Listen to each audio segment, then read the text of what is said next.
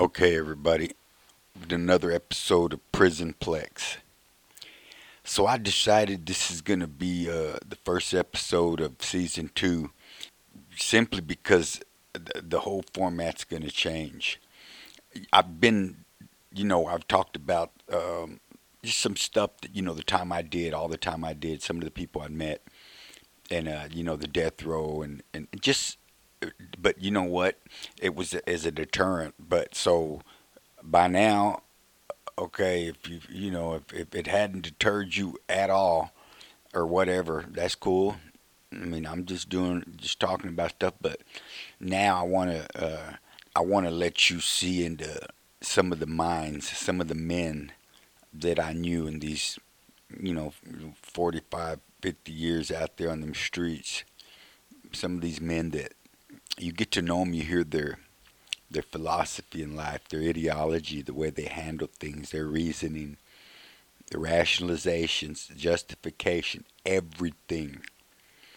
You, you know, they're not just robots out breaking laws, coming back, charging up, and going out and do that again. No, they're human. You know, we're going to get into that in a minute. But like I say, this is going to take another direction, and I hope you share with it because I, know I'm going to enjoy talking about it, but uh, I hope you enjoy listening. So I want to stay with the topic of uh, that criminal life. You know, like I was saying, it's not that cut and dried. Okay? You can't just label it and be done. You can't call a person a criminal or a low life or whatever and just boom, it's over. No. No, it goes way deeper than that. You know, there's a reason. You know, people don't aspire to be criminals or drug addicts or, or career criminals institutionalized in our penal, juvenile and penal systems. No. So, but no, we're not blaming anybody here. That's not what we're going to do. What I want to do is I want to let you look into the mind of some of the men I've known. Uh, you know, and we'll, we'll I'll describe them as we go along. But you know, I'm talking about they're not robots. They didn't go out commit crimes, being that criminal that society labeled, and then come back and recharge their batteries and then go out again. No, you know, no, they're humans. They had lives, they had their philosophy and ideology, even if it was twisted, even if they rationalize and justify heinous crimes. It doesn't matter. That's them. Okay? And most of them aren't here no more. See? It works itself out. But that's what I want to talk about. I want to delve into their minds a little bit. I've been there. Been there and talked to them. And you know, it doesn't scare me. But, you know, I just, I just want somebody to understand. I want people to understand why shit is the way it is. Okay. Okay, so first I want to deal with labeling. So somebody's, you know, he's uh, labeled a drug dealer or a criminal or whatever. But what about corporate America? A lot of people know people that have been burned by banks or realtors or professionals, the system, one lawyers, one way or another, they've got screwed over you know? Eh, so there's i mean and the, the, i know people that hire illegal aliens work them for a couple weeks and then just leave. Don't pay them or nothing. They do that all i mean that's that's wrong. That's criminal. But they're not called criminals. They're called a businessman in the community you know? So don't be so quick to cast labels. You know it's you know don't, don't you can't because you, nobody knows what everybody's been through. Everybody's been through a different one. And if a person in his mind rationalizes and says, I mean, this is bare bones right here. I'm too proud to beg or borrow, but I can steal, you know. I mean, that they don't want to be a burden on anybody. They'd rather go out and commit crimes, hustle, and, and come up. I mean, yeah, that's sad, but hey, that's the mentality of a lot of people.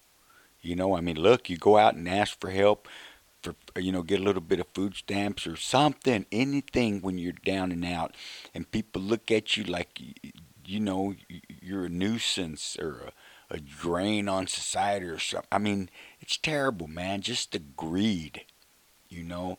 But so hey, these people are just look. Corporate America, they'll wear a three-piece suit and a tie and rob you blind and smile at you the whole time. But the hustlers, they don't wear three-piece suits and they rarely smile. You know, it's face masks and 45s. So, yeah, you know, I mean, they're not they're not pretending because the outcome is the same. Your money's going to be gone, you know.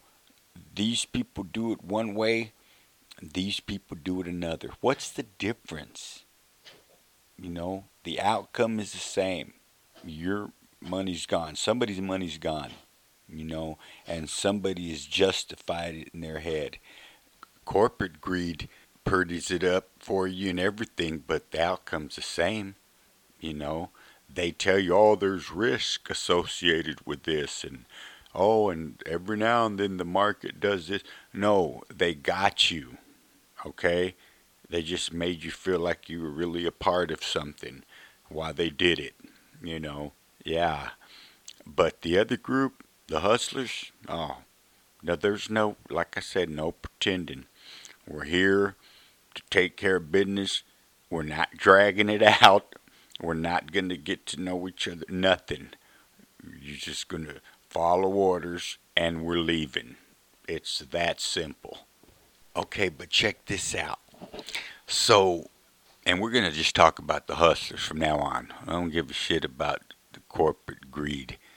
Okay? So you when I we're going to talk about an addiction, but I'm not talking about drug addiction, okay? I'm talking about one far deadlier. It's when you go down that path of armed robberies, you get addicted to the danger and the risk and the violence. It's I'm telling you, it's addicting. Okay, so I'm going to end this first episode on this note. These men, these hustlers, they're, they're businessmen, okay? They find their niche in that criminal world too. It could be drug dealing, you know, moving it around, distributing, wholesale, retail, whatever. You know, start looking at it like this. You know, armed robbers or high stake burglaries. And I know I'm being vague right now, but I'm going to get into some stuff in the next episode where it's we're going it's going to start. And you know all this, like I said, men are searching for their niche. They're just trying to make money, trying to pay their bills and stuff. But listen, then there's that one special breed. They they love feuds, drug feuds, and and and and the shootouts. You know, the bloodshed, the funerals the role of an enforcer a protector, you know, the killers. They love that shit, the notoriety. You know, that that's the path they chose. And that's how they want to be seen. And most of them die a violent death. I mean, for real, come on, let's be real. So, but they're they're they're they're part of that ecosystem, if you will. Okay? All right, y'all. Get ready. We're going to get deep.